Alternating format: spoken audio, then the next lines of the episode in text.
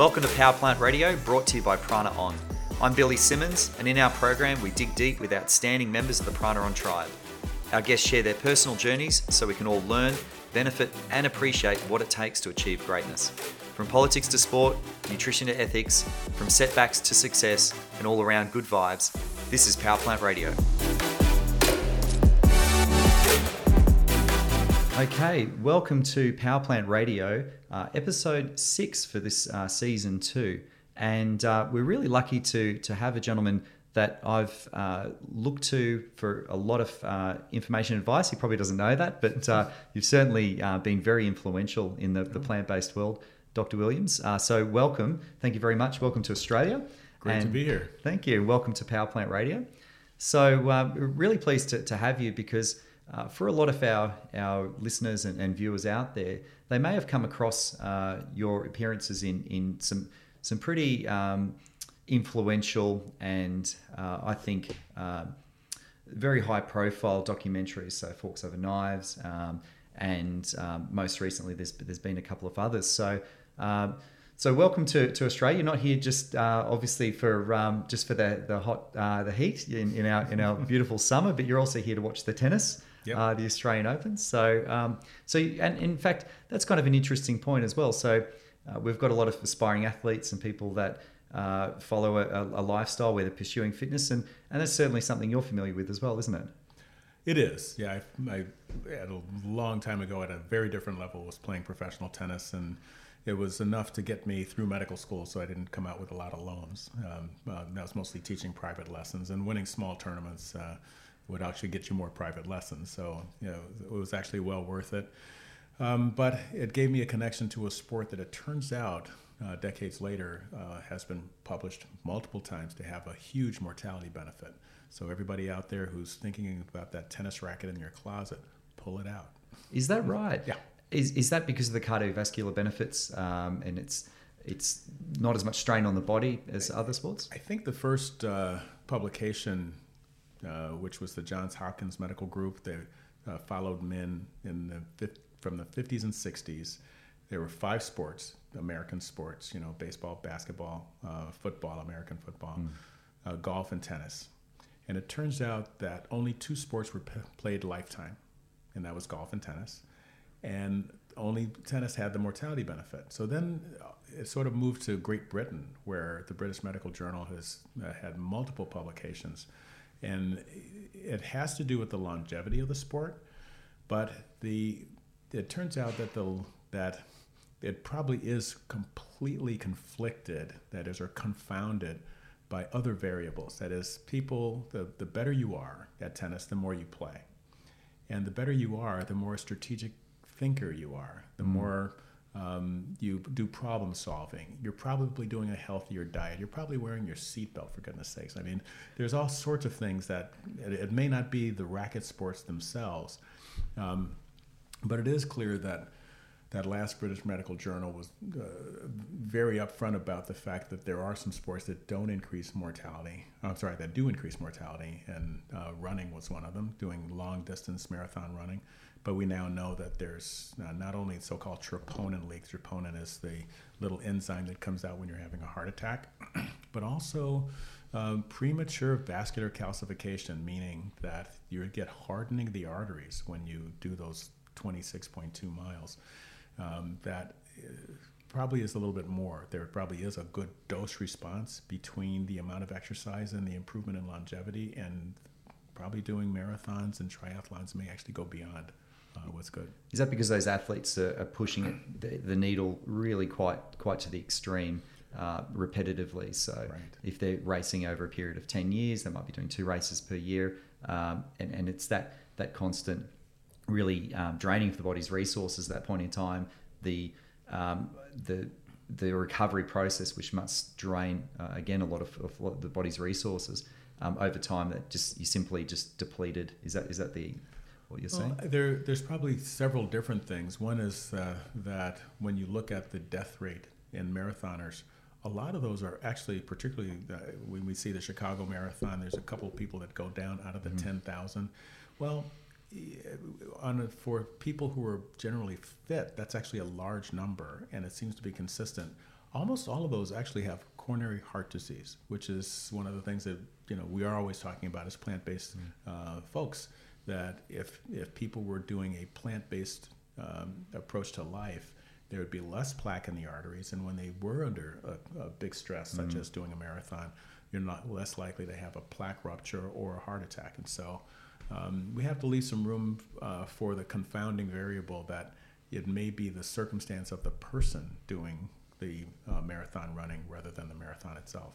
Sure. I like that you, you also have an open mind to accept the, the different variables that might come mm-hmm. into it as well. So, um, and, and, certainly, I guess one of the, the variables that we could um, really have in our favor is, is our approach to nutrition. So, all things being equal, sports, whatever you know level of uh, extreme activity you do, that is going to um, have some maybe effect later in life in terms of um, longevity and, and um, outcomes. But one of those, I guess, in insurance policies is your approach to nutrition and how you, um, and that may lessen the odds of that particular sport because, it, I mean, these days there's there's a lot of really extreme, if you like, types of sports. So there's CrossFit's quite big. Um, you've got these these different strength and conditioning and functional uh, fitness mm-hmm. pursuits that really do push the needle. Every, every, workout, people are taking it to that that point, and it feels good. There's a lot of endorphins. Uh, you get great body composition outcomes. Uh, but certainly, um, no one knows what, what effect that's going to have in 20, 30 years' time in, in, sure. in, in, their lives. Um, so, following a whole foods plant based diet, that's something that, um, as, a, as a tennis player, was it, was it on, on your radar to start adopting that way of eating? Or when did you start to, to notice that there was a correlation between uh, health outcomes and, um, and, and nutrition? So I was in the unique position of growing up in inner city Chicago and having a mom who uh, sort of suddenly stopped going to work and started going to school. And one of her very first uh, classes, uh, and when she attended a junior college as an adult, uh, and I must have been about 11 or 12 years old, is, uh, there was a biology class, and the actual junior college professor said to the class, You should all become vegetarians because eating meat causes colon cancer. And so she came home and said, okay, you're vegetarians. That lasted um, pretty much all through my tennis career, all through medical school. Uh, and then uh, the negotiation of what is going to happen to your diet when you get married. that ended up going to the American Heart Association diet, including chicken and fish, not knowing that I had the genetic makeup that would make the fairly high cholesterol content of chicken and fish um, uh, put me at risk. Um, and so I ended up uh, with a very high LDL cholesterol. It took off uh, really seriously when I stopped coaching tennis full time. So I had a kid who was on the national circuit, uh, nationally ranked um, player, and as his coach, I was basically playing tennis twice a day. We would take off Monday if he won the tournament the previous weekend. and um, when he aged out and went to college, and all of a sudden I'm not playing tennis twice a day anymore, uh, plus aging, and eating that chicken and fish, an LDL cholesterol of 170, uh, which is really quite high. And uh, I would have, uh, I'm sure, succumbed if I did not a get that measurement, which mm. is something that many people do not do. They, Absolutely, they yeah. really need to know what their numbers are. Mm. Um, and changed it immediately away from the American Heart Association diet, completely plant based. Um, I didn't measure it right away. I waited about six weeks. According to the literature, probably would have taken about two weeks to get this result but my LDL was basically cut in half uh, wow. uh, over that time. And so uh, it's been down in that range ever since. And um, all, all, I really need to do is make sure that the uh, all of the risk factors are followed. Uh, I have to.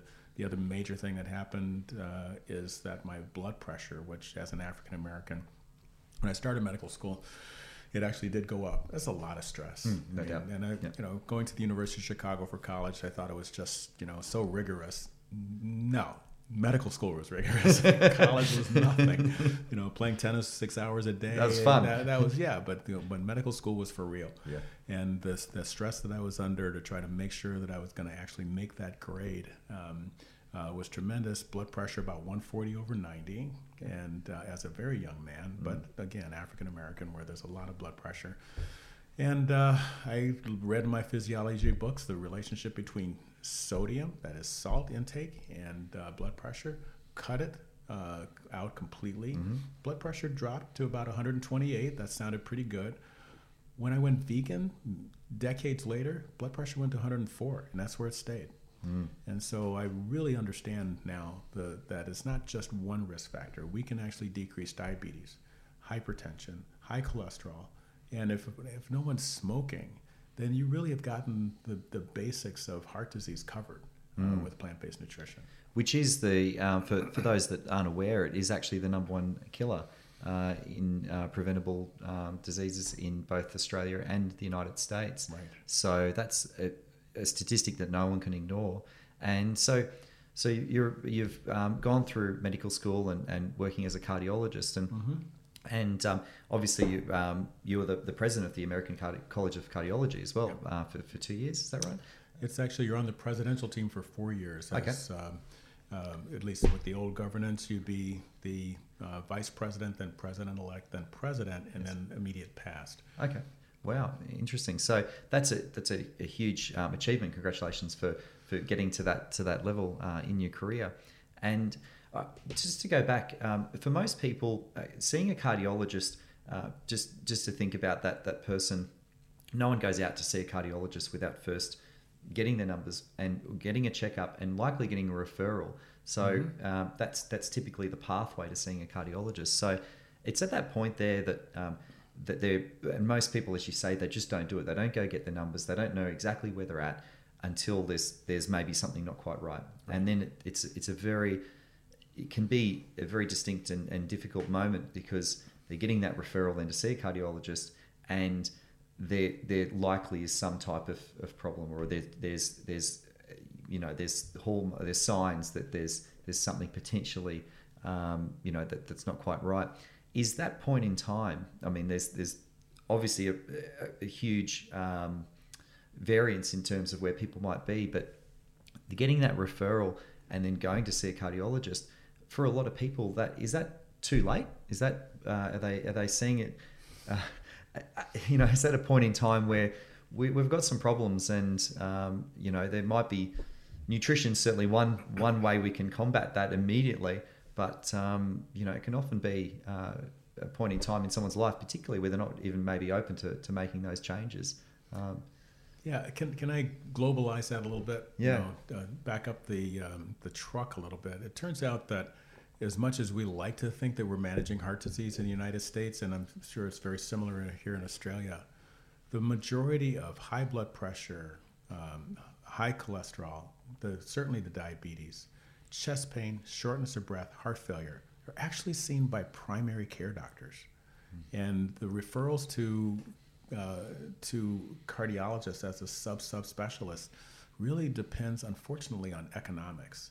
And so we have an African American population, a Hispanic population in our inner cities that don't have access to the specialists. And, and here in Australia, you have uh, indigenous people That's right. who do not get uh, see to see the, uh, the um, high level specialists. And so we have to really reach out to the primary care doctors, the family practice doctors, the general practitioners to try to get them to understand prevention and how we can do things, not just exercise and medication adherence, but actually nutrition at, at a level that helps them as and them, their families, their patients, their community, uh, and will make uh, the outcomes better for all of us. Absolutely. And how receptive are the primary um, uh, carers and and, um, and doctors too receiving that information? Because We struggle. yeah, We okay. struggle a lot, and um, we've had big fights with them. Most recently, mostly in the United States, about hypertension, where the primary care people were thrilled at a at a guideline that we viewed as a rogue guideline, saying that 150 over 90 is the is the target for people who are 60 years old and over. And um, I was one of the hypertension guideline folks to try to upend that. Redefined high blood pressure or as uh, anything above 130 over 9, uh, 130 over 80 Right. and um, and actually uh, saying that anything above 120 is elevated. Why is that? Because everything above 115, every time you go 10 millimeters higher, you double the risk of a bad cardiovascular outcome, including stroke. So why wouldn't we go for lower? Well, the reason that people don't want to push the target really low is because of the toxicity of the drugs.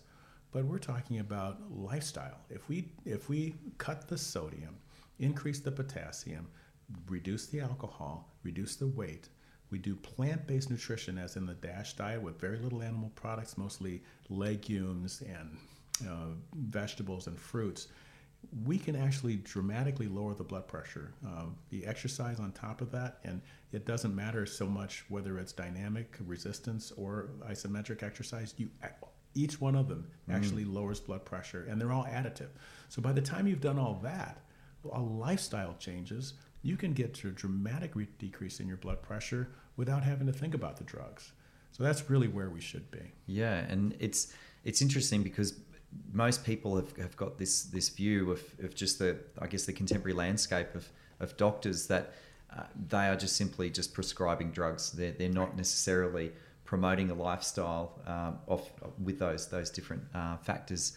Uh, and and certainly nutrition is probably one of the last things that um, that people really have a lot of confidence in doctors prescribing. Um, right. It's it's really interesting. So that but of course that's that's on the, the preventative um, what about treatment so what about um, when when someone does find themselves in a situation where they're um, you know there's there's issues around high cholesterol blood pressure. Um, you know what are, what are some of the evidence and, and, some of the case studies you've seen of people just adopting some of those factors and just the change that they've had? Aside from yourself of course because yeah. Indeed. So i mentioned high, hypertension. Um, the high blood pressure data is actually very strong. Prospective randomized trials uh, where you take a person, and not all of them are vegan, some of them are vegetarian, some of them are ovo lacto vegetarian, but the overwhelming amount of data saying that you will have either a little bit, a lot, or a massive amount of blood pressure reduction by doing a more plant-based diet. So this data really isn't uh, isn't arguable mm-hmm. anymore. You have a similar amount for the high cholesterol, uh, similar to what happened to me. You're getting even more data nowadays about diabetes. It, di- diabetes can actually be controlled with several different diets, and I know that the most famous one right now is ketogenic diets. And people are doing that a lot and seeing an improvement in their diabetes. The problem is that they're going to pay a price down the road, according to all the large uh, studies that have looked at it, that the ketogenic diet ends up increasing um, mortality. And so we would like to try to avoid that. But fact is, there's anything that lowers your blood, lowers your body weight, particularly central obesity, will get your diabetes under better control. Uh, it's just that there are some safe ways and some not so safe ways. Sure. So keto is, is one way that they're doing it. Yep. What, what are some of the um, the, the factors that, that are, are unique to keto mm-hmm. that later on uh, that they you know the, the outcomes aren't the same? Oh, that would be such a wonderful thing to dissect out, and that's actually a lot of what I do in, in my talks. I, just try to pull out what are the what are the what are the underpinning factors that make it bad to eat animal products, which is basically uh, what what's happening with the ketogenic diet. First of all, I should say, because um, I'm I know very famously saying no one should do a ketogenic diet. I have to revise that a little bit okay. because there was a, a Lancet article in September that said very clearly increased mortality with a ketogenic diet when it's done with animal products. And if you do it with plants, it actually doesn't increase your mortality, it actually decreases your mortality. So it's not the ketogenic diet itself that's bad, it's the animals. So, so then to answer your question, what is it? We, we've been focused on cholesterol and saturated fat for, for so long. And there is some trans fat as mm-hmm. well. If you cook an uh, animal at high heat, there's sort of ruminant trans fats that are, that are actually in the animals themselves. But the most important things in recent times are the um, uh, heme iron. That is, if you take iron from an animal, uh, it's in the blood, mm-hmm. it's in an oxidized state, and you ingest that, that actually gives you the opportunity to develop free radicals, oxygen free radicals, um, that are actually bad for upsetting plaque and mm. uh, in causing more inflammation. Next thing you know, it's associated the higher the iron level is associated with more heart attacks. But that probably isn't the number one one. Probably the number one right now is TMAO. That's those four little letters. Okay. Everybody should Google it if they haven't seen it. TMAO. Exactly. Okay. It's it stands for trimethylamine N oxide. So it turns out as you eat animal products, you're supplying yourself with choline, phosphatidylcholine, and that goes into your GI tract. And then your the sort of microbiome, as they call it, the, the bacteria that are in your gut, mm. Take those uh, substrates and turn it into trimethylamine. You then, depending on your own genetics, will take that trimethylamine in your liver and make trimethylamine N oxide. Turns out that that stuff does several bad things. It promotes plaque, it promotes instability of plaque, and then it makes the platelets, that's the clotting elements on, in the bloodstream, more apt to clot. Mm. So that's a bad combination, combination, and it certainly is associated with heart attack, stroke, and death. But more recently, it's actually been associated with heart failure as well. And we're having sort of an epidemic of heart failure. Part of the epidemic is induced by cardiology. That is, we're keeping them alive. We mm. have better drugs yeah. than we ever had before. And so the death rate is going down, which means that the prevalence is going up. Um, but how about avoiding it? Wouldn't that be wonderful? And the quality of life at that point oh, absolutely. Is, is, is questionable as well. So they might absolutely. be alive for longer, but. Um, That's right. So the TMAO uh, story uh, is getting to the point where we should have a blood tests that anyone can do and find out if you're at that upper quartile. And you know, people are talking about swapping out your microbiome and using probiotics, and maybe they'll come up with an enzyme blocker to stop that last oxidation. Mm. Well, I'm thinking just don't eat the stuff in yeah. the first place, and and you wouldn't have this. It's been uh, very much proven that you could take a person who's on a vegan diet measure their TMAO levels. They're very, very low. Mm. And then you could actually feed them a huge steak. And the same steak that would make a meat eater have a, acute rise in their TMAO. And the vegan will not have a rise. Why? Because they don't have the bacteria right. in their GI tract to make that happen. The bacteria in, a, in an omnivore and a, a vegan are completely different it develops over time. So if people make those changes, that, that gut bacteria change. Actually, it's, it's interesting you say that um, as a vegan, when you do have something that might have uh, elements of, of, an animal product in it, mm-hmm. if you can't taste it and you weren't told it, you definitely know about it. You That's just exactly right. you can feel it. There's something not quite right. Um, and when, when, we just talked about the keto diet, so I think um, th- there's obviously there's a right and wrong way to, to, to do certainly a plant based um, diet and with keto, it's it's really a label given to a philosophy of eating, um, which uh, the, the the thought process behind is to put the body in ketosis. So we're, we're going to reduce our, our carbohydrates to trace amounts. We're going to simply eat um, high protein, high fat foods.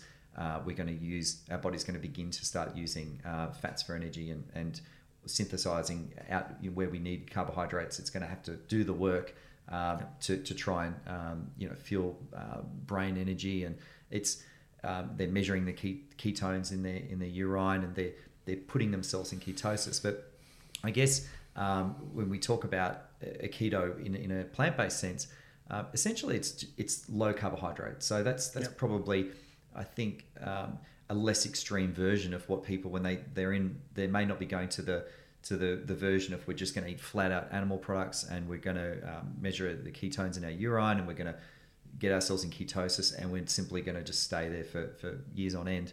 Um, and I've met some people that think that that's what's happening to them.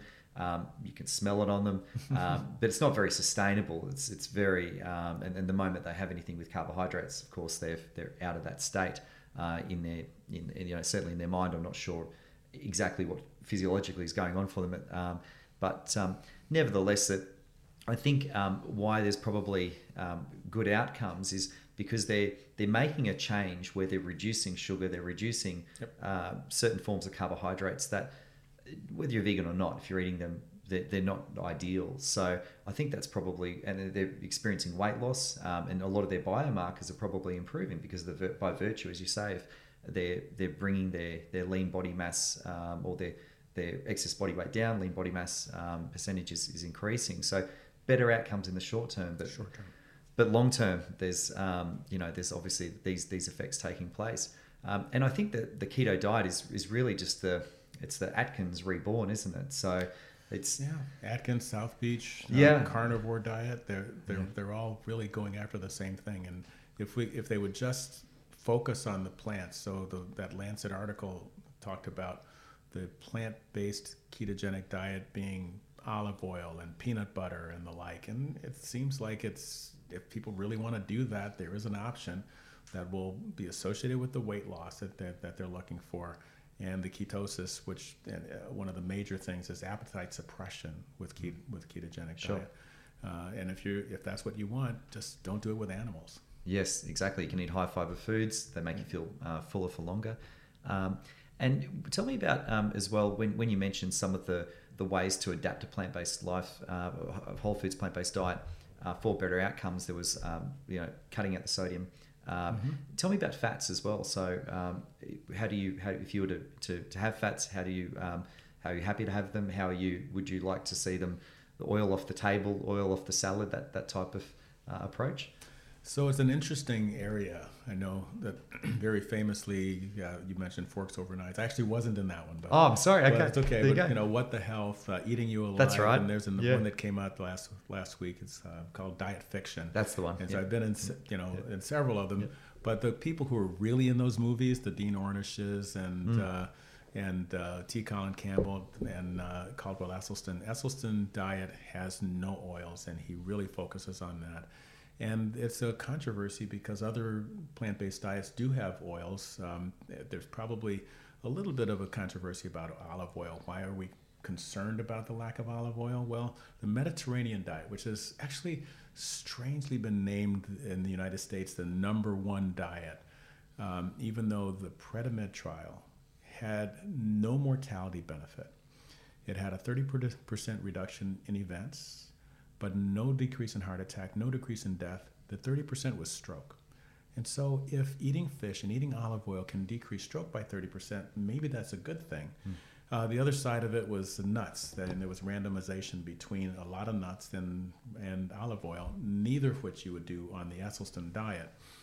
So, what do, what do I practice? I would be more in the Ornish camp personally with my body habitus. But for my patients, almost eight out of 10 or nine out of 10, I'm recommending Esselstyn. Why? Because when there's a, uh, another diet guru, John McDougall, mm. uh, who famously said, the fat you eat is the fat you wear. And that is completely true. And it wouldn't matter so much whether they're long chain vegetables, short chain, it doesn't matter. If you're eating fat or eating sugar, you're gonna your weight is gonna be difficult to get rid of. And so I, you know, Esselstyn probably is the, the fastest way to, to recovery for all of these patients. We want plaque regression and we want control of the risk factors, and that can happen when you cut the oils out of the diet. Whether or not the animal product effect of uh, oils on the blood vessels and the endothelial function actually happens with the shorter chain vegetable oils. I'd like to see more data on mm-hmm. that uh, to try to, but you know, the fact of the matter is Esselstyn's got great outcomes, Ornish has great outcomes, Fuhrman's diet has great outcomes. What do they share? There's not much or any animals in them. Mm, interesting.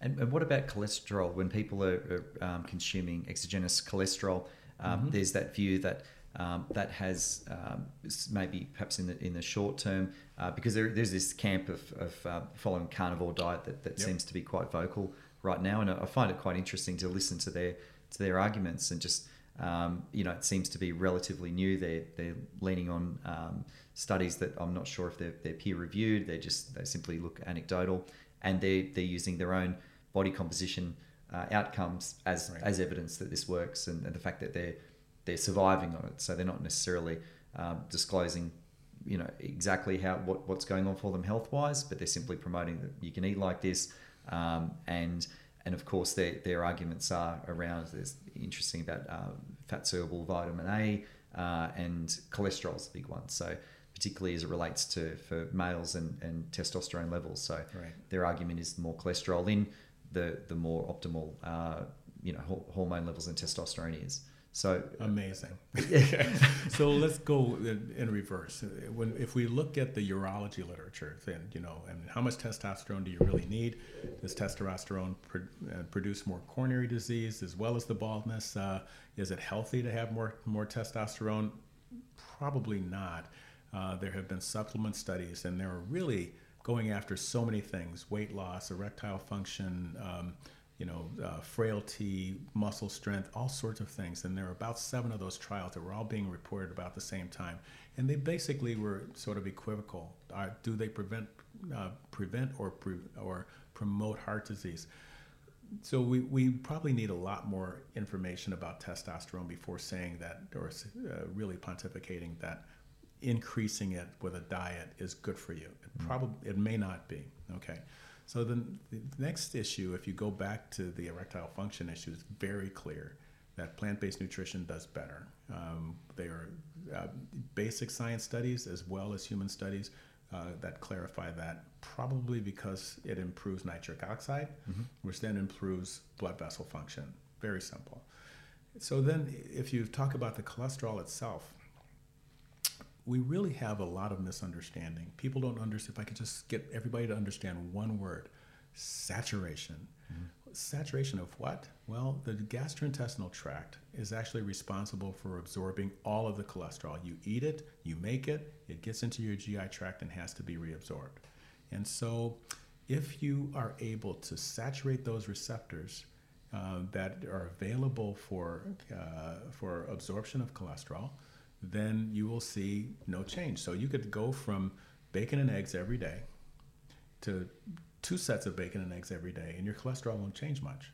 Okay. Now, when you cut it in half, you'll see it, it, drop a little bit. You cut it more, and the more you cut it, the lower the cholesterol will be because you're no longer saturating the receptors. Hmm.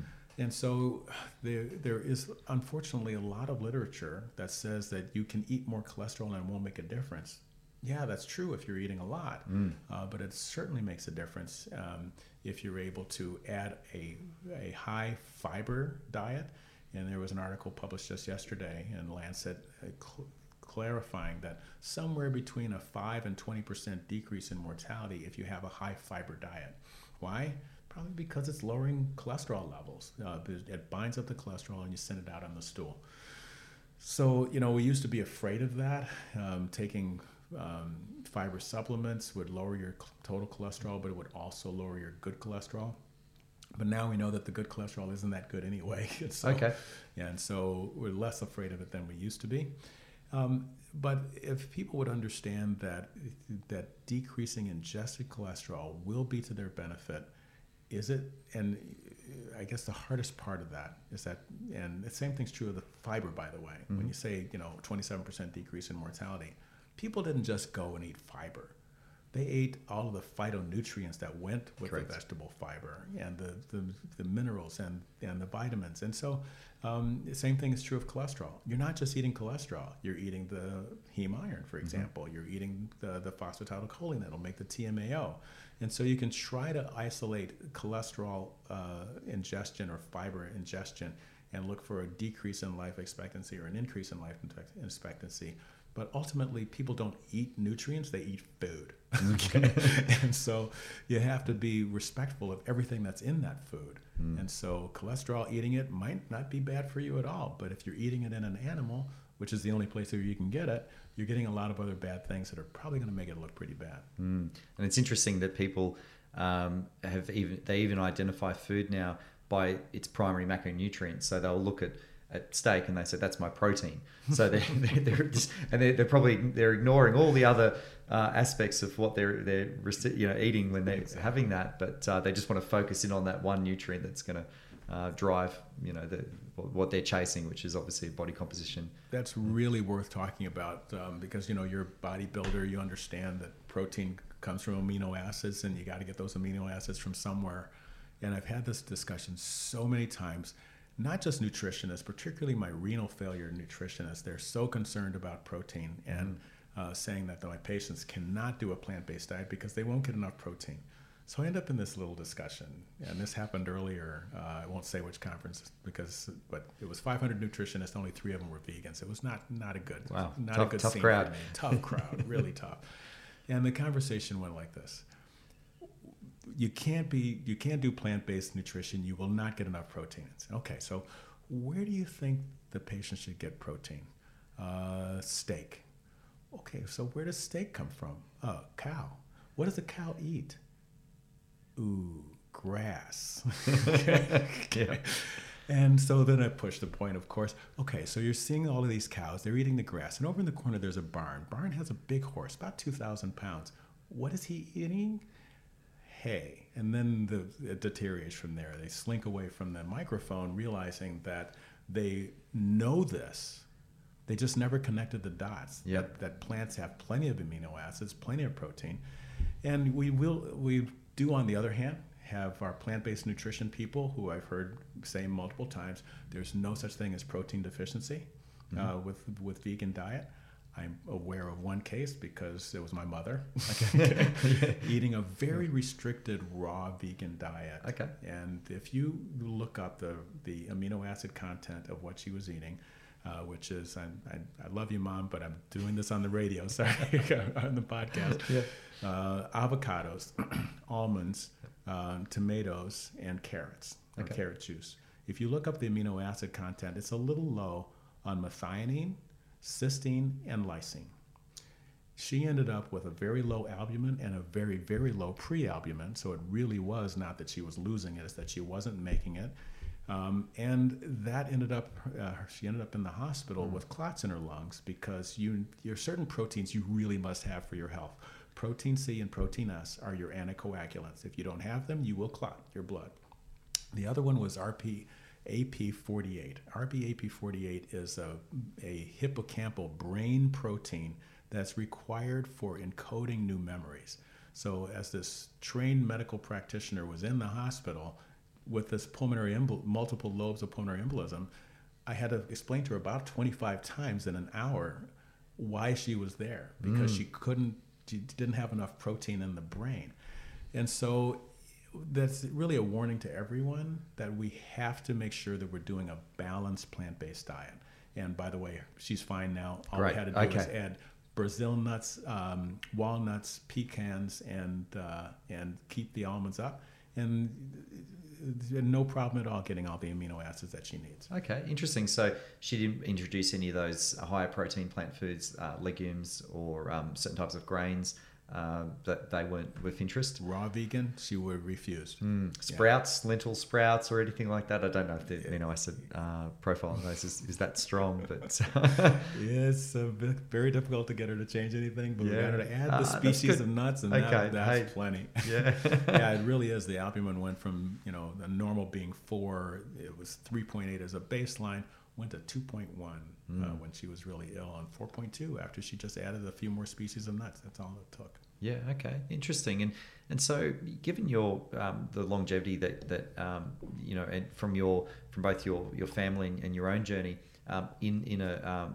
a plant-based uh, following a plant plant-based lifestyle it used to be interesting when when I started this journey 20 years ago there was really only one choice to go plant-based it was whole foods plant-based there wasn't a lot of processed plant-based foods out yeah. there, yeah. Um, and and certainly now there's a there's a huge uh, industry that uh, and, and I, I, certainly have I, I, I, love it. I think it's got its place to help people transition uh, through from from a um, meat and uh, you know heavy dairy and, and egg kind of diet through to, to plant based. They're still getting the experience of enjoying foods they like, um, but um, a whole foods plant based diet is distinct. It's uh, fo- focusing less on on those processed foods and just on whole foods. Right. Yeah, so that's that's something for people to to be aware of, isn't it? Because they they they might think, okay, I've gone plant based, I've gone vegan, but I'm eating, um, you know, breakfast cereal that's that's probably junk. I'm eating these um,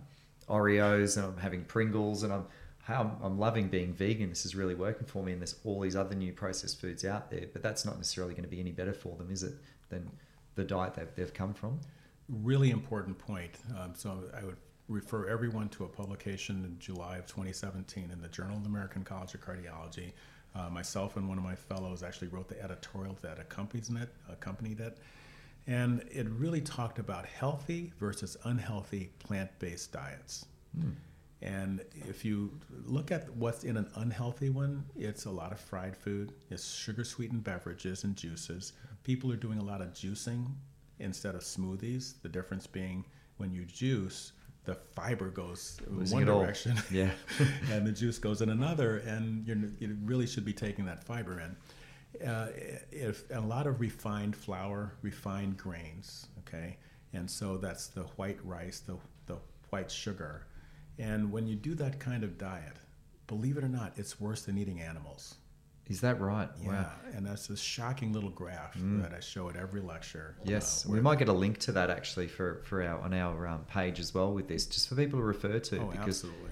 yeah, it's it's and certainly um, those those sort of foods that they're having, um, you know, they they they'd be probably still having those with in with uh, dairy in them and egg and those sort of things. They're just swapping the the bad nutrition for the bad nutrition, and suddenly they're Right. saying, "Oh, I'm, I'm now vegan." So that's extraordinary. It's it's actually worse. Yep, and that's Wow. and it's hard to imagine that uh, there would be anything worse than processed meat. Now, There's a wonderful article the year before talking about how it's so important to replace animal protein with vegetable protein, and you know the dairy, the poultry, and the fish increase your mortality 10, 12 percent.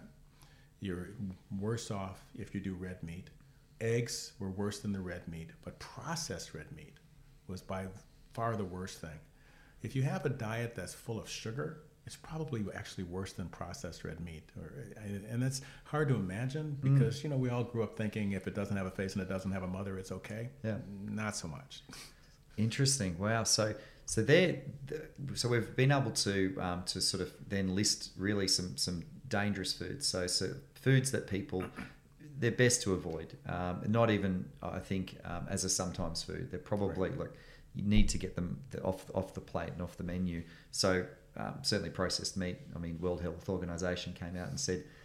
You know, um, it's it's equals the c word. That's right. Um, That's so right. yeah, it's a, it's a carcinogen. So, uh, but then deep fried foods, which it's interesting. I travel a lot, and I know you do as well. And it seems like every every country and every culture you go to has some form of uh, local cultural delicacy that they want you to try that happens to be deep fried. It's Yeah. it, it's just everywhere, and um, you know, I mean, it's certainly there's a lot of tasty stuff out there. I think the brain just kind of it lights up and thinks, "What the hell is this?" It's sugary. It's uh, if it's a starch, it's it's fatty. It's crispy. It's warm. It's salty. It's a it's a whole other thing going on. It just lights it up. Uh, but but they have consequences whether they're they're a plant based or um, animal based type of food, don't they? So fried foods are just Absolutely, and you know it's hard to avoid the the chips and the fries, but the acrylamides. Just if, people sometimes like the science behind why they avoid it, makes it easier to avoid it. absolutely. So- Please tell tell us. Yeah. Well, yeah, it's Yeah. just uh, these are uh, cancer-causing agents that we would like to avoid in our diet. Mm. And when you fry something in high high temperature, even if it's a vegetable, it really does produce these compounds.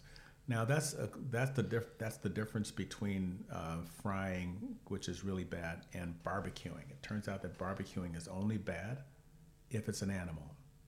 Okay. The, the polyamer, um, the, uh, the PAHs, the polyaromatic hydrocarbons, and the HCAs. That's uh, so heterocyclic amines. Okay, they are produced when you take animal flesh and you burn it and on a grill, and those do cause cancer. Whereas Right. you could burn that popcorn all you want, and it's not gonna not gonna do anything bad apparently. You can barbecue those vegetables. Uh, Exactly. Yeah. Okay. Exactly. Interesting. People used to um, remark that it was the the actual um, the coals burning, and it was, it was something to do with the, the plate or the grill or Right. what was actually burning and causing the fire. But it's actually what's what's going on with the the changes in the actual animal product. Exactly. Okay, interesting. So, could you tell um, our, our viewers and listeners just some of the uh, some of the foods if they if they if they still eat animal products? What are some of the lower risk animal products uh, that you know? I, I certainly don't advocate it, but if they were to make some changes and start to move towards more of a plant based uh, lifestyle of, of eating, what are some of the things that they, they probably should just remove from the plate? So if so, if you were going to, if you felt that someone is going to, you know, it's compel you, if you don't eat animal products, you're going to be thrown off the planet or whatever. Um, it, it probably would be low-fat dairy um, and fish, if chicken if it's not fried, or any kind of poultry if it's not fried. Um, those are the ones that have the least increase in mortality. Uh, but uh, people were very shocked to find out. Um, you mentioned the World Health Organization and class one carcinogen processed red meat. Some of the listeners actually don't know what processed red meat really means. Uh, I see that almost at every Sure. conference. So, uh, for those listeners, it's bacon, ham, uh, lunch meat, hot dogs. And the data is so bad on that that if you just, just take the lunch meat and you know out of the delicatessen and feed people steak instead, we'd probably have about a 20 to 30 percent decrease in heart attacks uh, and cancer. But it turns out that uh, in that one article from the Nurses Health Study and Health Professional Follow Up Study, eggs were actually a more uh, carcinogenic, uh, associated with more cancer deaths than actual processed red meat. And that was a shock to, to everyone. That's extraordinary, and, and certainly in, in the community that a lot of our listeners exist in, um, eggs are a, a part of the daily uh, diet. They're right. um, they're consuming multiple, um, you know, consistently both both egg whites and uh, and the yolks as well. Right. So um, that's extraordinary. Um, It, it was really a shocking finding, and but it does go to explain. We have some very large for in, in the United States, uh, like the Adventist Health Studies. There's a large number of uh, lacto ovo vegetarians, and when you compare their results to vegans, they're just not as good. And that's probably why. It's probably the eggs. Maybe it's the dairy as well, but it's probably the eggs. Mm, okay. And on the other side, what are some of the, the plant based foods that you advocate that you think are they're, they're the real powerhouses? So you're getting fibers, you're getting phytonutrients, you're getting uh, protein, um, you're getting what what are the, some of those foods that people It's should focus so on? So funny that I I focus all of my talks on what not to eat, and I wait till the dietitian comes up to say what they should eat. um, but I am going to dive into that Yeah. because uh, I have a tendency personally to keep losing weight. Uh, Okay. know, and I have to work out more, work less, Hmm. work out more, and focus on. I was listening at, at one of these, uh, you know, vegan conferences, Plantrition Project, and uh, just sitting there listening to the guy talk about how to do plant-based nutrition and lose weight. And uh, the things to avoid are highly dense calorie, s- such as nuts and heavy grains. And the more whole grains you eat, you gotta you know you gotta back off of those things. I'm saying, wait a minute, that's for me. I need those. Yes. And so I've been trying to do more of the whole grains and more of the dense vegetables and a little less of the leafy kinds of things. Um, and so what I'm really saying is that people have to figure out where they are. If they are in a, a situation where they need to be gaining weight, you go with the high calorie dense, and you could actually Google those words, high calorie dense vegetables, and Yes. you'll see loads and loads of them.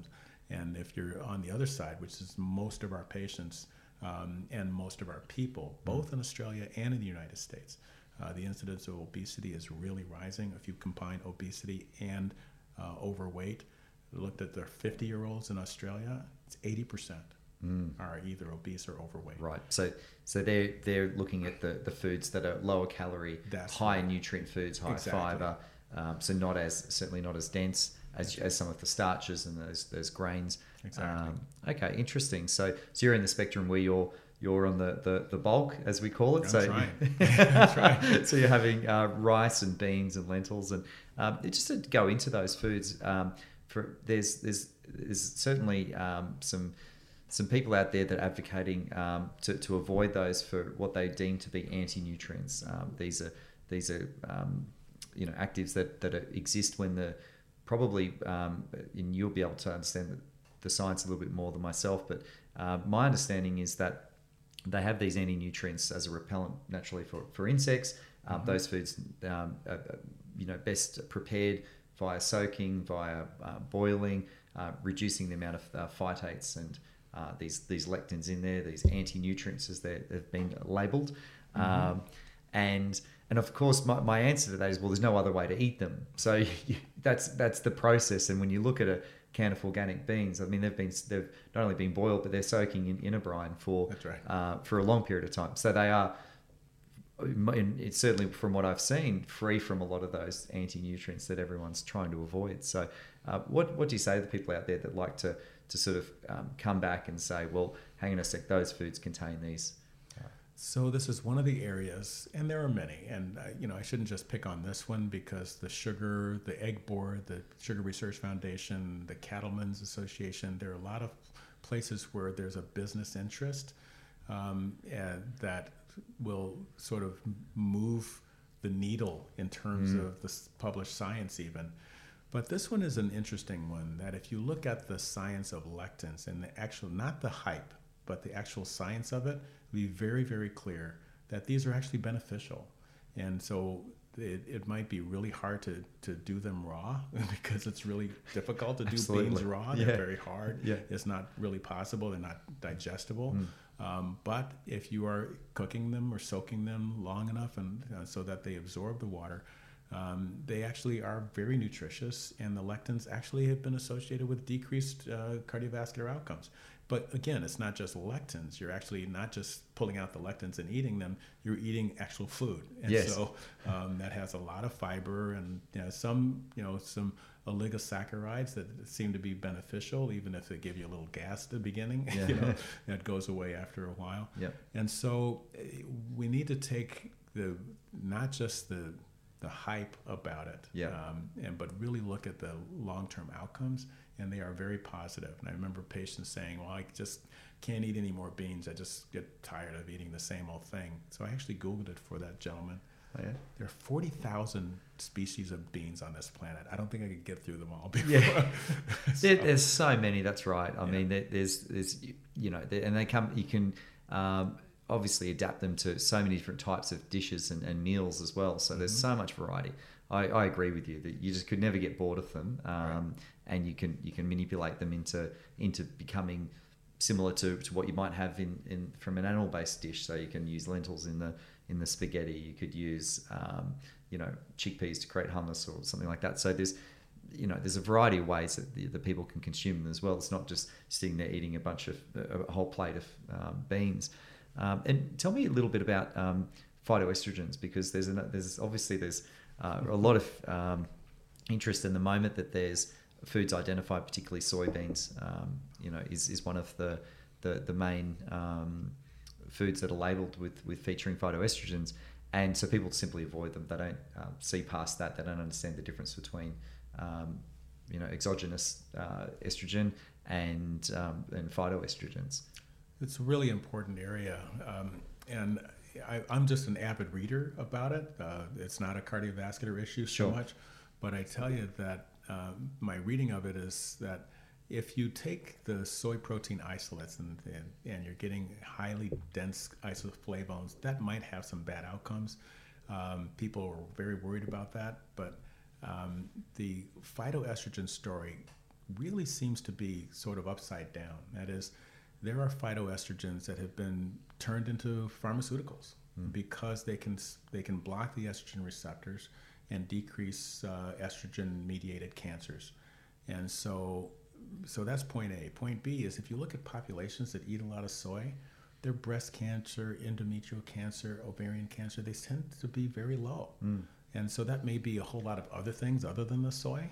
Um, but it could be that those phytoestrogens are actually protective. And so I think the science has moved from years ago, but nobody makes a big announcement over the radio or the television that, oh, by what, by the way, We're updating our stance on this. You Exactly. know, yeah, and then and so you, what you end up with is is people coming in with incomplete older information and you know, i mean it's five years ago or you know well 10 years ago we were using high dose of aspirin now we're doing low dose uh, you know the dairy products being associated with more fractures. We never knew that. Hey hdl that protective cholesterol the higher it is the more heart attacks. There's certain things that just are shocking when they come out because we've been doing it wrong for 40 years. Um, and so I would encourage everyone before feeling like they're comfortable with their knowledge is to keep looking at the data. And this is one area where I think people will be very comfortable using soy and other sources of, of phytoestrogens because they seem to, yeah, they seem to decrease the, the uh, breast cancer and they certainly decrease prostate cancer as if they actually were an estrogen. Um, it would be great to uh, have everyone understand that. Yeah, it's it's funny, um, Dr. Williams. It, uh, did you ever think when you became a cardiologist you'd become a nutritionist as well? because here I am asking you delving into the, the micronutrient aspect of different foods, but I just find it so interesting that that's that's just, it, it, you've gone so far down the path of uh, helping people trying to understand prevention that, that it seems that you're, you're quite a, a nutritionist yourself and you understand the the relationship between foods and, and, and the different um, systems of the body and, and even when they're unrelated to to um, the cardiovascular system you still have an understanding. So that's quite extraordinary. Well it's it's uh, it's really just the interest in cardiovascular disease get invited sit there and listen to these wonderful experts who are speaking before or after me and I've picked up a lot of stuff and then and then my patients yeah. uh, they'll ask these questions yeah, and I have to have to educate myself and you know, I, I wish that was the. I know it's not easy. It's a little easier for me as a chief of cardiology because there's nobody hassling me about how long I take in clinic. that, that's my job is to hassle me. Yeah. and so, uh, so I do a lot of nutrition counseling, and yeah. that may be not easy for physicians to do. Um, but uh, that that gives me the perspective that I have to know stuff and I have to be willing to look up stuff right there in front. I mean, we all have electronic yeah. health records.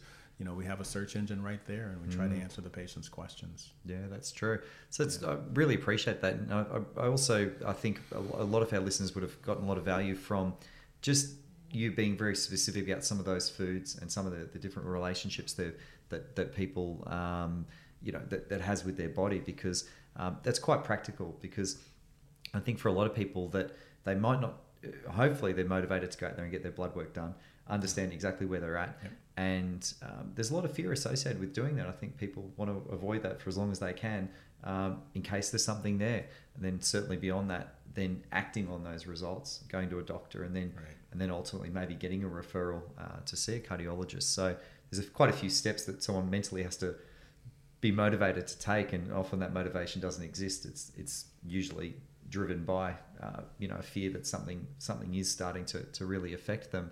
Um, but uh, you know, I, I, think that the biggest value that that our um, listeners and, and, viewers are getting from today is just those practical examples of prevention. It's don't wait for that that referral. Don't wait for that um, for those those um, nuanced uh, kind of effects to happen with the body before you, you get motivated to uh, to do that type of uh, take those steps. It's all about prevention, and so whole foods, plant based diet, exercise, um, don't smoke. I mean that's that's an obvious one, um, and sodium, and and also um, as you mentioned before, reducing um, the the oils in the diet as well. So that's there's some real practical steps that, that people can take, and by by and large, they're probably then, you know, fifty percent less. Is that what, what's the what are the sort of numbers if they followed those those steps there? Reduce sodium, plant based, whole foods, plant based diet, no uh, no oils, no smoking, and exercise. What what are their odds in terms of having a long, healthy life?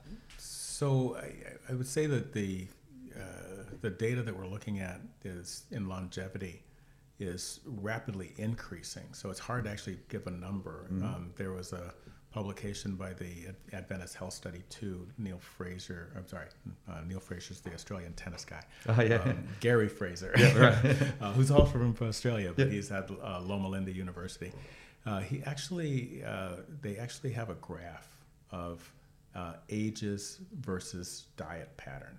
Um, and what they show over time is that the people who are doing the standard American diet is just decreasing, decreasing rapidly. And by the time you're 70 years old, you're much, almost more likely to be a plant-based diet, a completely vegan person. Wow. And that's because that's increasing over time. And that's because people are living longer and they're switching because of disease. Mm. Whereas the people are switching away from the standard American diet or, or dying. And so, you know, it's it's uh, hard to put a number on it because it's changing so rapidly.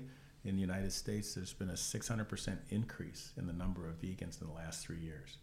Uh, and incredible, yeah. yeah. exactly. So, so we'll see, but but we, we know it's associated with, with better longevity. Yes. Um, I'd love to see the best numbers uh, about how much it's going to be. Yeah, excellent. And so you're um, you're in Australia also, not just for the tennis, but for, to um, you're on the the board, the advisory board for Doctors for Nutrition, and mm-hmm. Um, obviously Doctors for Nutrition um, is a new organisation. It's um, advocating whole foods plant based diet to um, to doctors and nutritionists um, within Australia to, to help try and drive uh, change uh, at within hospitals, within um, you know advice that that uh, primary carers are, are, are, giving, and so that that is that that's a new organisation for Australia, but uh, is there something similar in the United States that's that's that exists and that's getting good outcomes? There are several. Um, so I would say that probably the the the most prominent of them, the most long lasting, probably is PCRM, Yes. uh, Physicians for um, Responsible medicine. Yeah. uh, Committee. Physicians Committee for Yes. Responsible Medicine. And uh, they've done a really good job of pointing out um, some of the inconsistencies. So you, you mentioned doctors and you mentioned hospitals. So they're, they're both things that we have to wrestle with. Uh, the physicians, the, the leading cause of death uh, of physicians in the United States is still heart disease.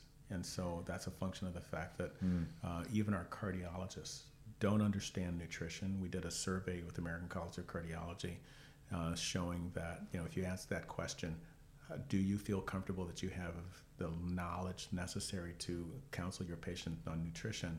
And it was 1% of our practicing, practicing physicians and 0% of our trainees. Wow. And so then the other side is hospital food, and PCRM has worked with us, with the American Medical Association, to try to get a, a resolution and get AMA backing uh, on removing unhealthy food from uh, the hospitals. And you heard some impassioned pleas by cardiologists uh, going up to the microphone and saying, you know, I put three stents in that left anterior descending, and I came over to round on the patient the next morning, and they were eating bacon and eggs. And so, when are we going to try to change that? I mean, Yeah. you know, and because the hospital, they're really not trying to do this out of out of, you know, to increase their Yeah. repeat business. Of course. They're doing it because they just don't understand the power of plant-based nutrition, and it's going to cost them their personal lives as well as um, the lives of the patients.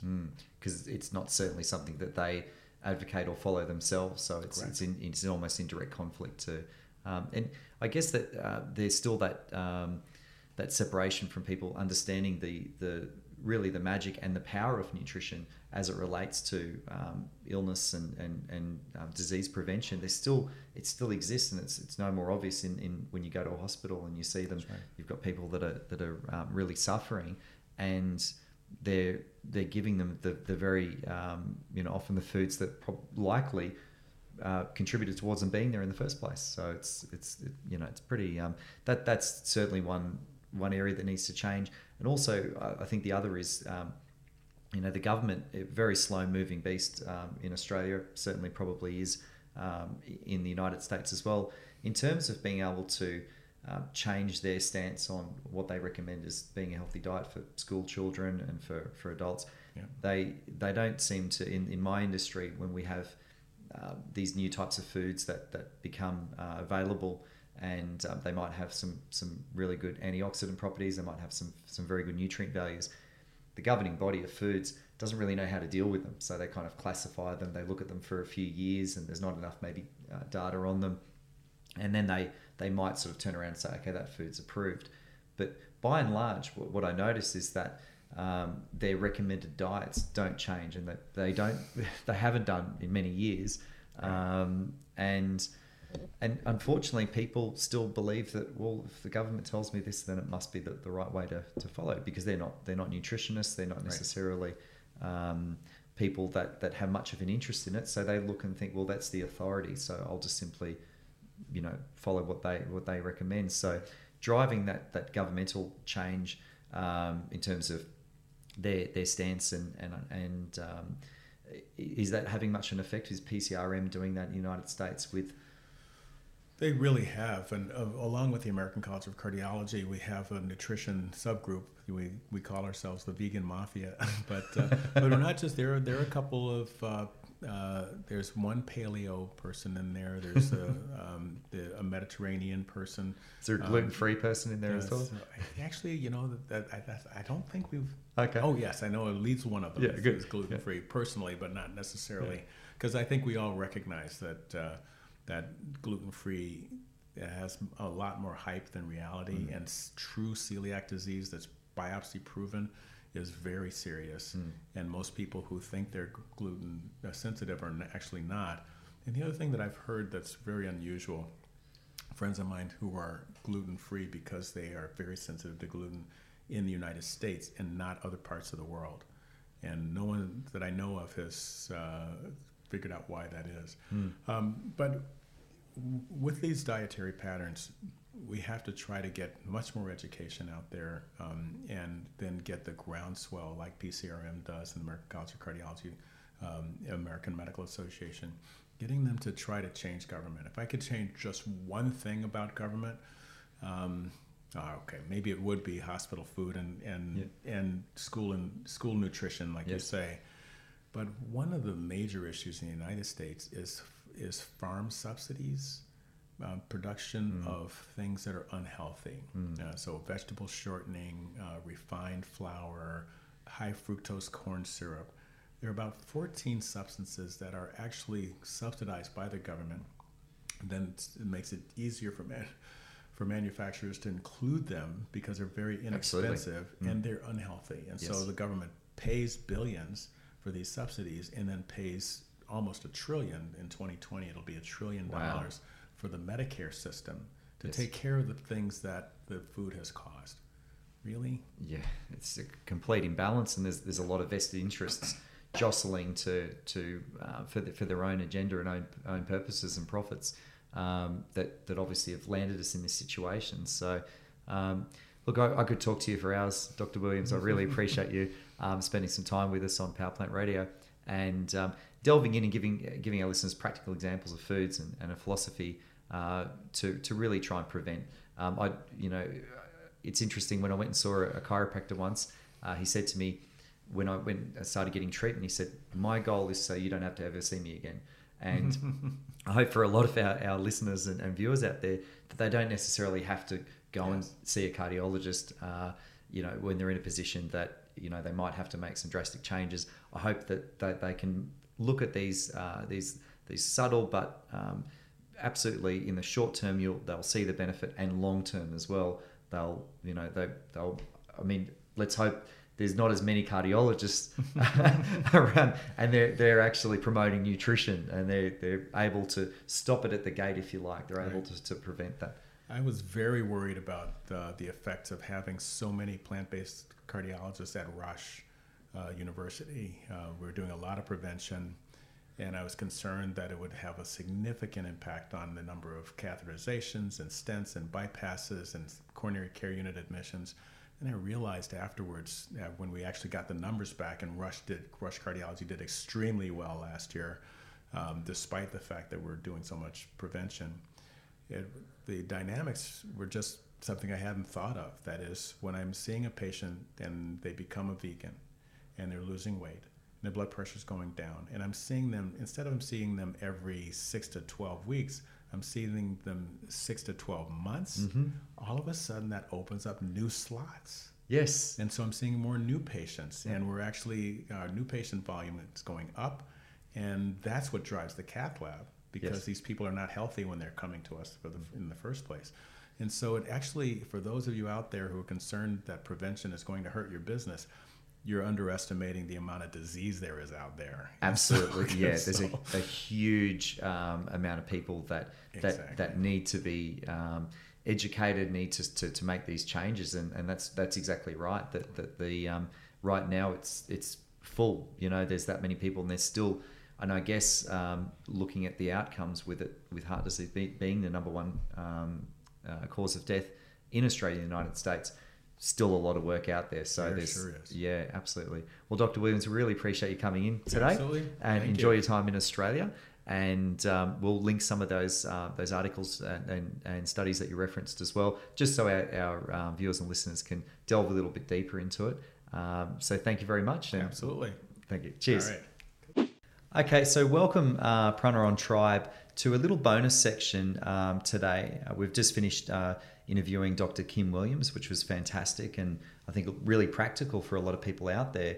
And um, Dr. Williams is out here. Um, he's on the advisory board for Doctors for Nutrition. So they're a newly Australian uh, registered health uh, charity and they provide support to the medical and dietetic uh, associations out there um, and really just trying to, to create change at a at a I would almost term an institutional level in terms of um, the way that they, they view nutrition and, and certainly advocating a whole foods plant based diet is the, um, the the means in which uh, Doctors for Nutrition is um, is going to hopefully achieve some great outcomes. So, um, welcome, Helena and uh, Juliet. So, we really Thank appreciate your, your time today. Thank you for having us. You're welcome. So, how long is Doctors for Nutrition?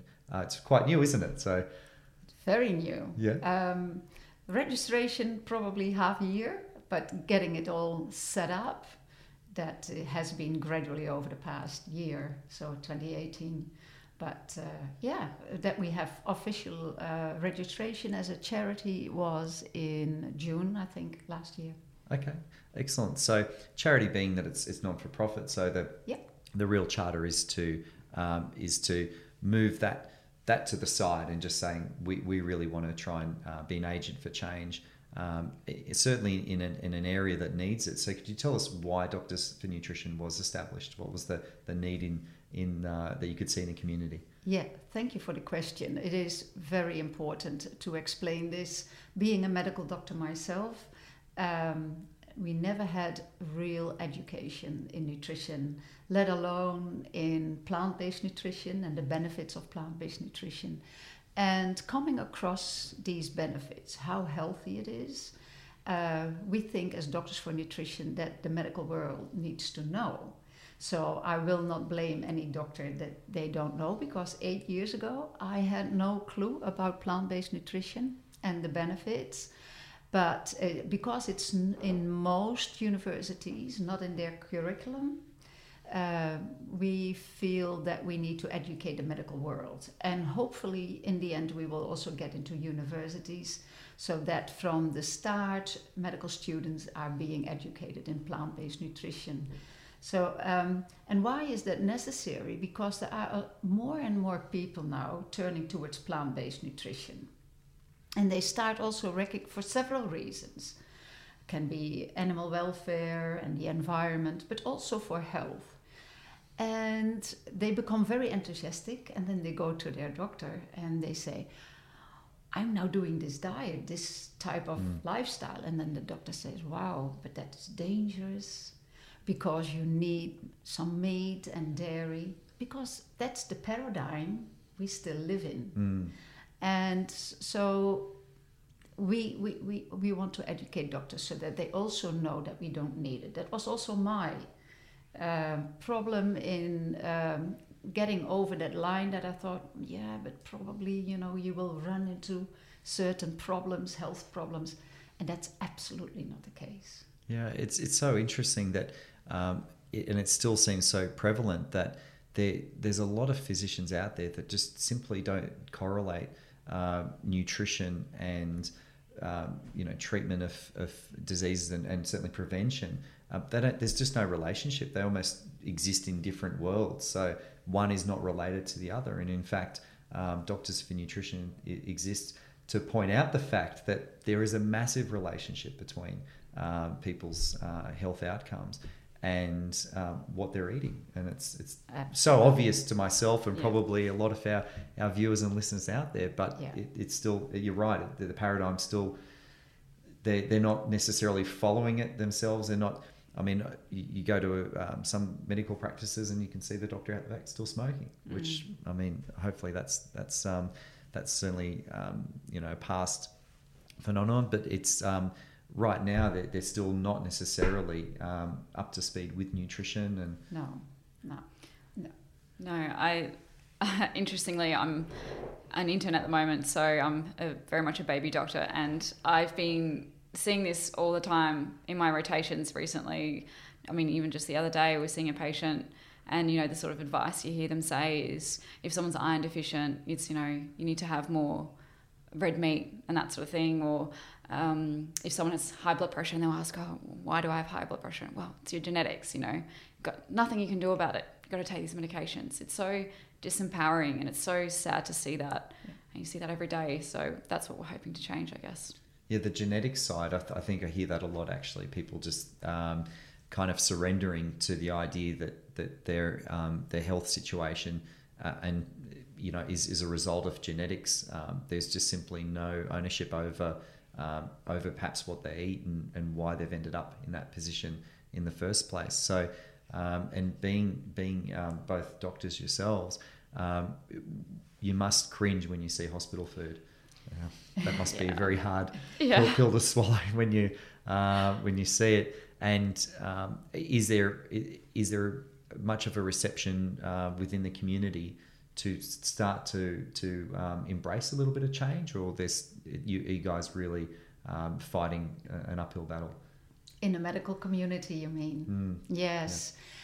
Uh, it's still difficult, I would say. Do you agree? Definitely. Yeah. Yeah. But it depends on the person. So some people become more and more open to the idea. People see more and more that basically we are not being able to treat people with, and we're basically talking chronic diseases, so heart disease and type 2 diabetes, cancers, autoimmune diseases, all sorts of allergies. Um, all these uh, chronic diseases are so well the, being influenced by a healthy diet. Mm. and and it is such you know it feels as such, such a shame that we are not using that to the max. Absolutely. uh, but that's not how we are being taught. So it's not in the toolkit of the doctor. And that's why they they don't know about it and don't use it. But this should be like an, an, an overhaul of the healthcare system where we start with putting people on a healthy diet. So for doctors being able to do that they have to first of all know about it but also do it probably because if you as a doctor still smoke how convincing are you going to be to, uh, to your patient and say oh well, please don't smoke that's not healthy? It's it's that that- so the, here we see a, a big problem. So that's why the education needs to kick in. And we have a great example in the USA where uh, there are already large organizations that uh, promote plant-based nutrition for doctors and in conferences. And we have seen over the past six years uh, a conference that started out with 200 attendees in six years time. Now a thousand and most of them doctors and that's also promoting nutrition in healthcare Mm.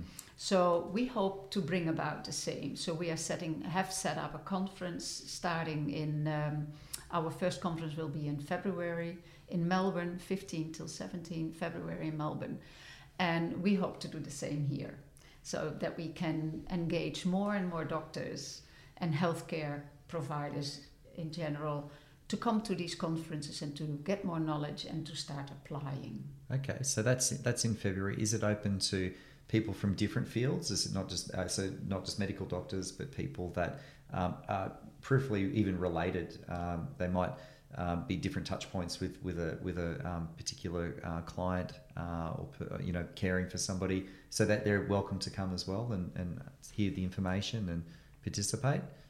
Yeah, it's open to anyone. Um, and of course, we really encourage health professionals to come because they play such an important role in this. But anyone who's interested, we'd love to have them there. And I think it's going to be educational for anyone.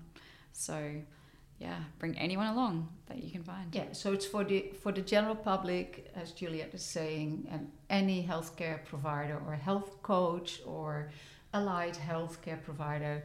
Yes, anyone. Because I feel like a, a lot of people um, that that I know of have lost faith in in seeing their doctors um, and getting advice about nutrition. So they're they're looking to other ways and other people to, to provide them that advice. So certainly um, having having different people that are in the industry um, to be able to, to become educated and, Mm. and perhaps certainly personally look at making some changes, but then being able to advocate. Um, so that so some of the tools that Doctors for Nutrition will provide um, or, or will seek to provide over time will be educational uh, materials and Yeah. trying to you know really. Uh, it's it's unfortunate that most people by the time they see the doctor, it's it's there's, some, there's something happening. So very rarely do people go and see a doctor to say, "Hey, I just want to prevent something happening in 20 to 30 years."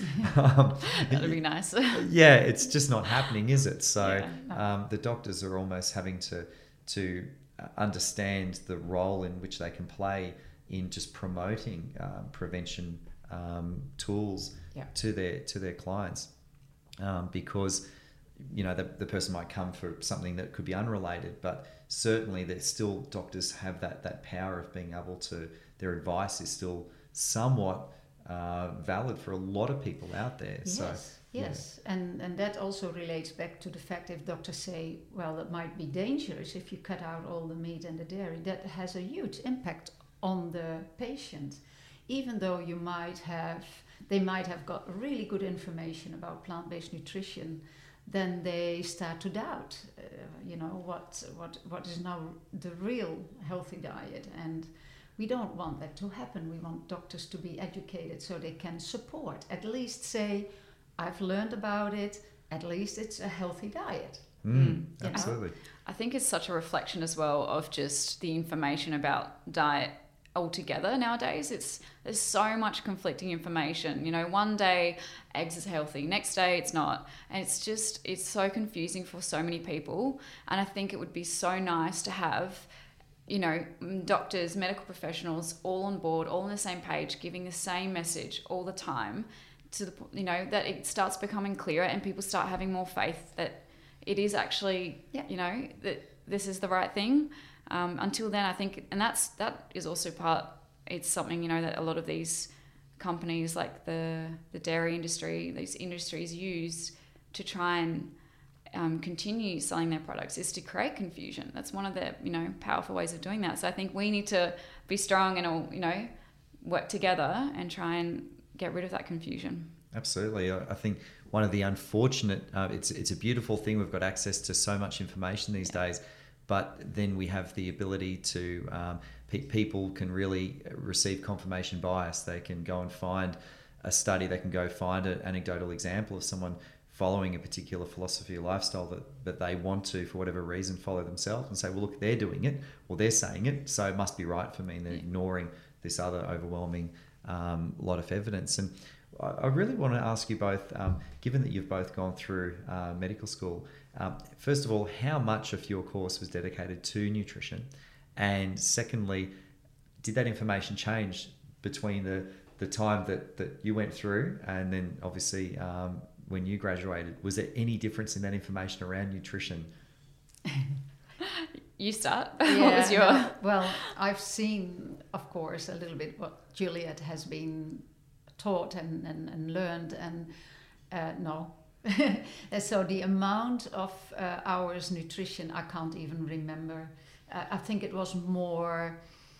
It was more the biochemical side of things about oh you've got carbohydrates what is it and proteins and fats and more these um, cellular level of metabolisms, but talking about that a plant-based diet can stop and reverse heart disease or stop and reverse type 2 diabetes. That, of course, was not not there and still. Yeah. eh?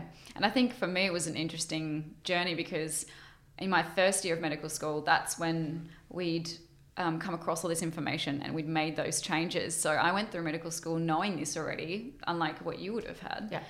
And it was just mind blowing. Like, first of all, we really only, I would think, had one or two hours of nutrition Hmm. at the most. Wow. Yeah. Um, and I distinctly remember one of the things, it's all very general advice, you know, stuff that you see anywhere, like on the TV, that sort of stuff. And one of the things that stood out, which I already mentioned before, but it's one of those classic sayings, which is um, for iron deficiency anemia, and I quote, red meat is your best friend, which it's just, it's, yeah, it's Yeah. such a shame. Yeah. Yeah. So the information hasn't been updated, No. and it's probably interesting because um, the the whatever little piece of nutrition uh, philosophy that the the medical uh, world at the moment advocates in, in that space, and certainly at the university and education level, because it doesn't have the power to prevent disease or, or um, reduce risk, they just don't talk about it. So obviously, if they were aware of the preventative benefits of a whole foods plant based diet, then it might take up a larger portion off the course and off off the um, the studies. So Yeah. yeah, Instead, yeah, instead we spend so much time learning about all the different medications and all their side effects and how to counter those side effects,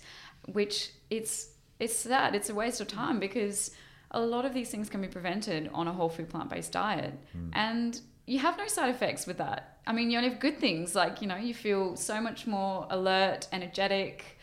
Um, it's, And you yeah. pre- uh, if you try to prevent one, you pre- prevent also another disease. Yeah. So I mean, it has multiple benefits. That's true. Yeah. yeah. And uh, yeah, no, it the the the the healthcare, uh, the, the medical world is built on pills and procedures. We Mm. say the PP, and um, yeah, and that has its origins from long ago, and I can see that.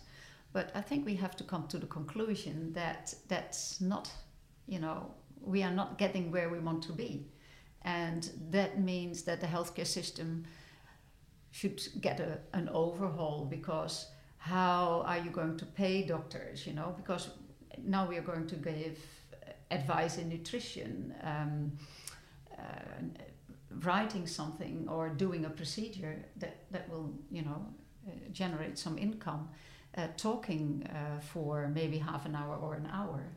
That is uh, that's not possible in the setting. So uh, as doctors work now it's usually like 15 minutes or you know that's the most usually you get uh, Mm. at a doctor's visit so it, it, there is a lot more into this than only that the doctors know about it now we need to see a change and that has happened um, partly in the US also Dr. Dean Ornish who did a study about heart disease and he showed on a plant-based diet that you could stop and reverse heart disease he has set up a program that now, after many, many years, has been recognized by some healthcare providers.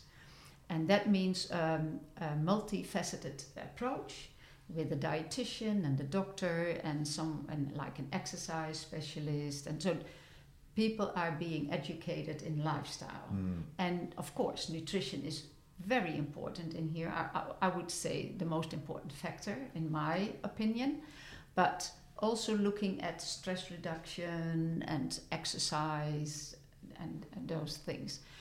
And that has now uh, you know gotten the um, recognition and is there it's being paid for. Mm. and that is what we need. So we need uh, also the financial side being covered. Otherwise it's going to be really hard to apply this. Absolutely, and, and it's unfortunate that um, the the mechanism of uh, prevention advice and um, doesn't necessarily have have an economic um, benefit to you know there, there's really nothing there um, and in actual fact they might I don't believe so because the system is overwhelmed but they might see that as a bit of a threat potentially um, that and I, I don't I don't want to get into um, that that's quite a you know uh, I don't want to say conspiracy but it is Mm.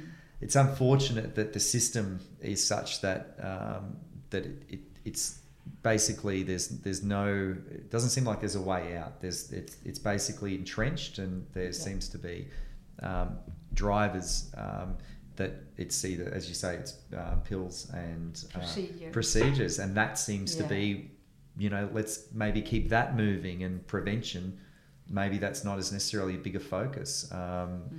But I mean doctors care and I think that's the that's the, the end of the day they want good outcomes for their for their patients. I, Absolutely. I think that's what despite those those economic uh, factors working behind the scenes and having their agendas and their interests ultimately people become a doctor because they care they care for people um, and they want to see you know better outcomes for, for their people in their community. So certainly I think that's where the the opportunity does exist is that um, you know the relationship they've got with with their patients it can be um, enhanced through providing great advice about prevention Definitely.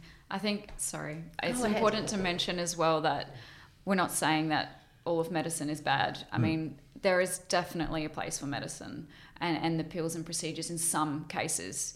But when it comes to chronic diseases and a lot of the diseases that are troubling the Western world at the moment, it's not the right way. And it's the diet that we need to look at. And I think it's important because I, I sometimes it starts to feel like we're bagging out, you know, m- medicine altogether, which we're not. No. There's a very important place for medicine as well. Yeah, I mean, if you've got a broken leg or other, you know, very serious, you you need Yes. intervention and you need help of a doctor and surgery and that kind of thing, of course. Um, as Juliet said, the chronic diseases and coming back to what you were saying, that doctors want to, you know, the best for their patients. Yes, uh, of course. So it's again not blaming doctors. Mm. It's uh, I didn't know. A lot of other doctors still don't know, and there are a few that know, and more and more coming, you know, on board and, and know this. But the work satisfaction will increase so much Mm. because actually you now see people getting better. And with chronic diseases, that is usually what you don't see. It, the name already tells you it's chronic. Hmm. So it's over time progressing. Yes. And they try to manage it. That's also the, the wording that is being used. How do you manage type 2 diabetes? How do you manage heart disease? But if you can stop and reverse it, then I mean, how how much more satisfaction will doctor get? Because that's what they want in the end. They want to heal Yeah. Mm. Come, patients. you know, yeah. coming off medications, things like Yeah. that. It's Yeah. that's amazing. Makes people feel so good, and Yeah. you know, in turn, that gives us amazing job satisfaction as well. Yeah. Yeah. Absolutely. Seeing not just um, you know a doctor getting satisfaction from prescribing a particular medication, saying, "Great, well now this will keep it at bay," but actually going that next step further and saying, Yeah. "We're going to get you off this. That's what we're going to do," Yeah. and then seeing that that those outcomes. So that's that's the end goal, and I love the fact that Doctors for Nutrition now exists to be able to help provide that. Um, how, just want to um, for our listeners and viewers.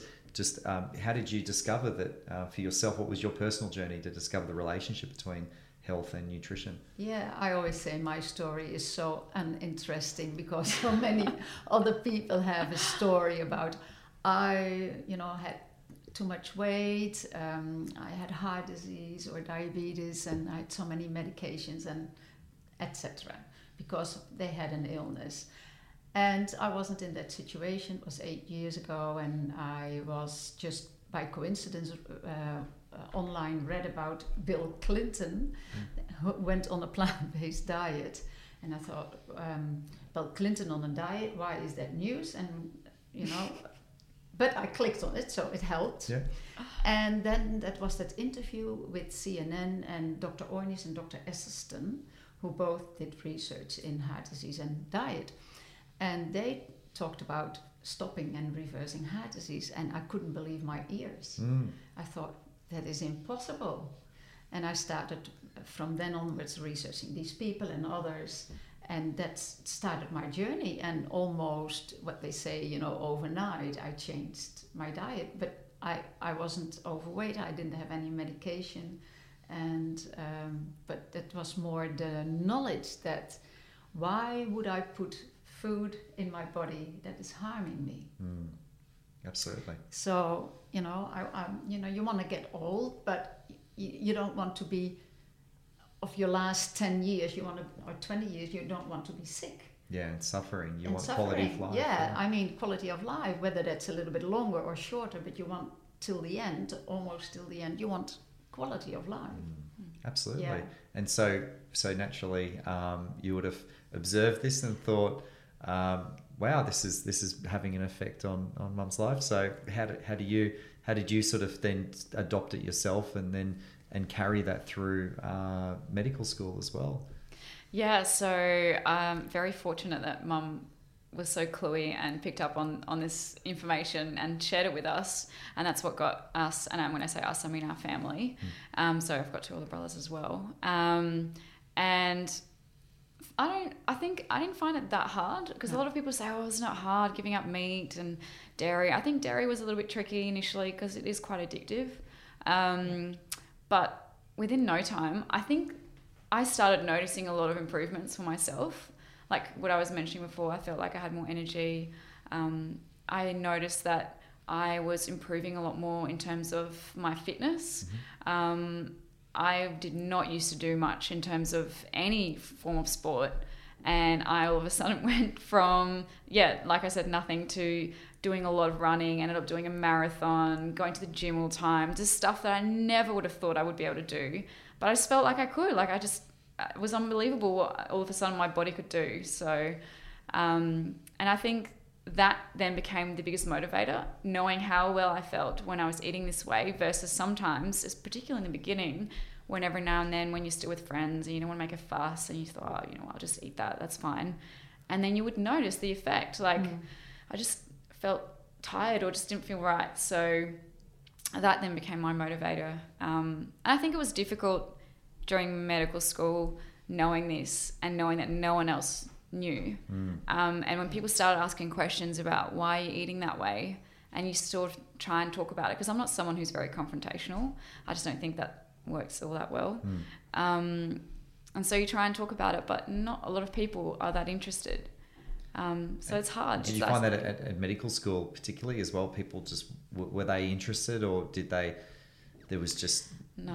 not a conversation. Not really, no.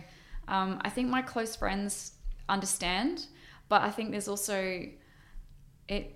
It's the feeling of if I delve into this, then I'm going to have to confront myself with this and potentially make these changes. And a lot of people don't seem to be ready to do that, and so then they kind of put up a little bit of a barrier, and they'll hear to a certain degree what you want to say or have to say, and then the rest they kind of just don't want to hear. Which, like I said, I'm not someone who's confrontational, so I'm not going to shove it in their face. But yeah, it's sad to see, um, and it's yeah, it's isolating. But hopefully, I think it's it's growing, and it, I think we'll start to catch on. Yeah.